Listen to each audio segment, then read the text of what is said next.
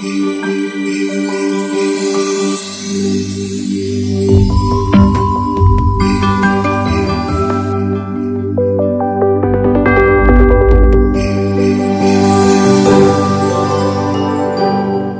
week we'll be hearing from the prophet Micah and what he says about the city of Bethlehem. But before we get there, I just want to remind you about this journey we've been making through Advent together, focusing on these prophecies about the coming Savior for God's people, through whom He would bring about reconciliation, reconnection with the entire world, His Son, Jesus Christ. And we've done that by remembering what each of these candles mean around the Advent candelabra, around the Advent wreath. We've talked about hope and how God's hope for us is one that does not go away or one that fluctuates, but one that we are certain and confident in. We've talked about peace, that no matter what happens in life, the truth of God's care we have for us in our lives keeps us steady and secure in all the ups and downs of life. Last week we talked about joy, the great rejoicing that there is when we uh, understand that God's plan includes us. The great joy that we have from God's gift that can, per, that, that can keep us steady in life, that can stay constant in our lives no matter what's happening around us. Though the world may be filled with unhappiness or, or conflict or difficulties, we know that God's joy, a state of mind, a state of being is one that carries us through all those times. And today, we're talking about God's gift to us of love. We know that all four of these gifts, hope, peace, joy, and love, come to us because of His Son, Jesus. But today we're going to talk about love, especially in the illustration, the idea of what it means that God chose a town like Bethlehem to bring about the Savior for His people, to bring about the Savior for the world.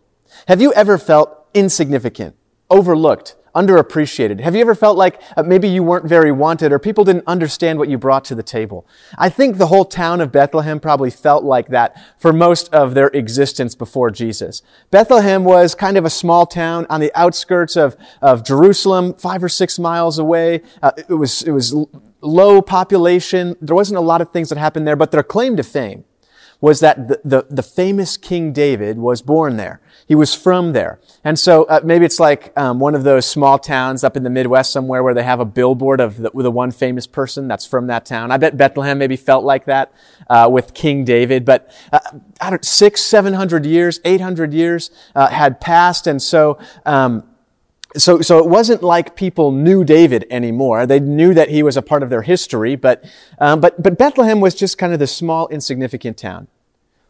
And the lesson I want us to hear today, if you don't hear anything else during today's little message, is that God makes the insignificant significant. God gives meaning to the meaningless. And He does that through His love.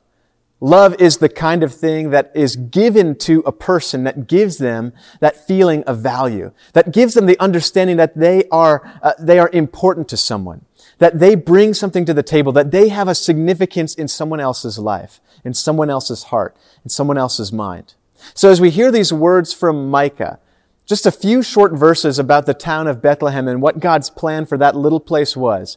I want to encourage you that God has similar plans for you. Not that He would bring about a Savior out of your lineage or something like that, but that the Savior of the world cares about and knows you.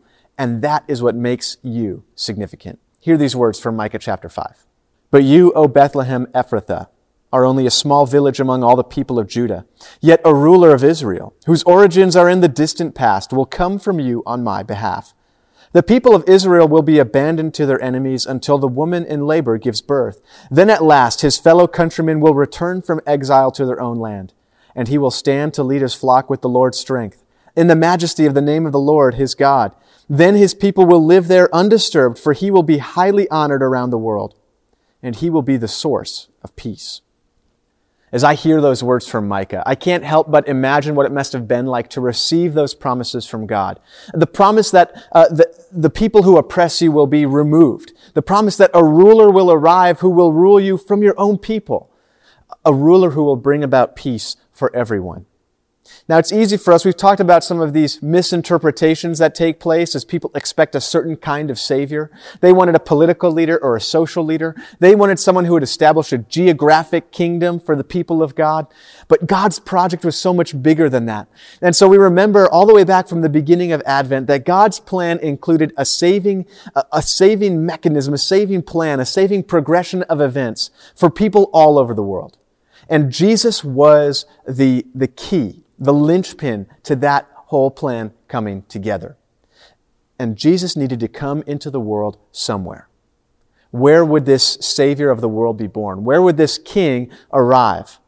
It makes sense that he would come from the same place that the great King David had come from. Bethlehem, this forgettable little town, this insignificant place with just very few people living in it. And yet Mary and Joseph made their journey there because that's where Joseph's family came from and that's where they had their baby boy. And so Jesus was born. And that suddenly became one of the most recognizable, significant, important places in the whole world.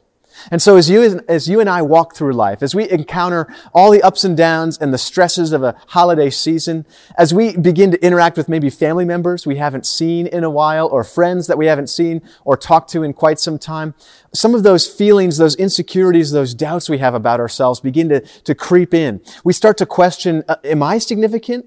Do I matter? Could the God of the universe, I know that He loves the world, that He sent His Son to die for everyone, but does He actually care about me? Does he actually know the things that I'm going through, the questions that I'm asking, the things that, that are, are creeping into my mind that cause me to question the relationships I have in my life or cause me to question the value I understand myself to have? Let me assure you of this. God kept his promise to the little city of Bethlehem. He brought about a Savior who is continuing to impact the entire globe from a place as forgettable as that and now every year millions of people flock to that place because God has shown his love to it. He's shown his faithfulness to it. He brought about a savior through Bethlehem. And we know through the promises that God gives us through his son Jesus that that same attention he paid to a little town called Bethlehem 2,000 years ago is the same attention he pays to you and I. It was for you and it was for me that he sent that savior into the world. It was uh, in pursuit of reconnecting with you that he brought Jesus into the world. He showers his love upon you and it gives you importance. It gives you significance. You are set free from a life that did not follow God and allowed to bring up and lift up and take upon yourself a life that pursues his commands and a relationship more closely tied to him. All of this because of his love. And the embodiment of that love is that baby who was born in Bethlehem. So today, as we think about love and we think about that promise that Micah gave to the city of Bethlehem, I want you to also hear this promise that God gives to you. He loves you and you matter to Him.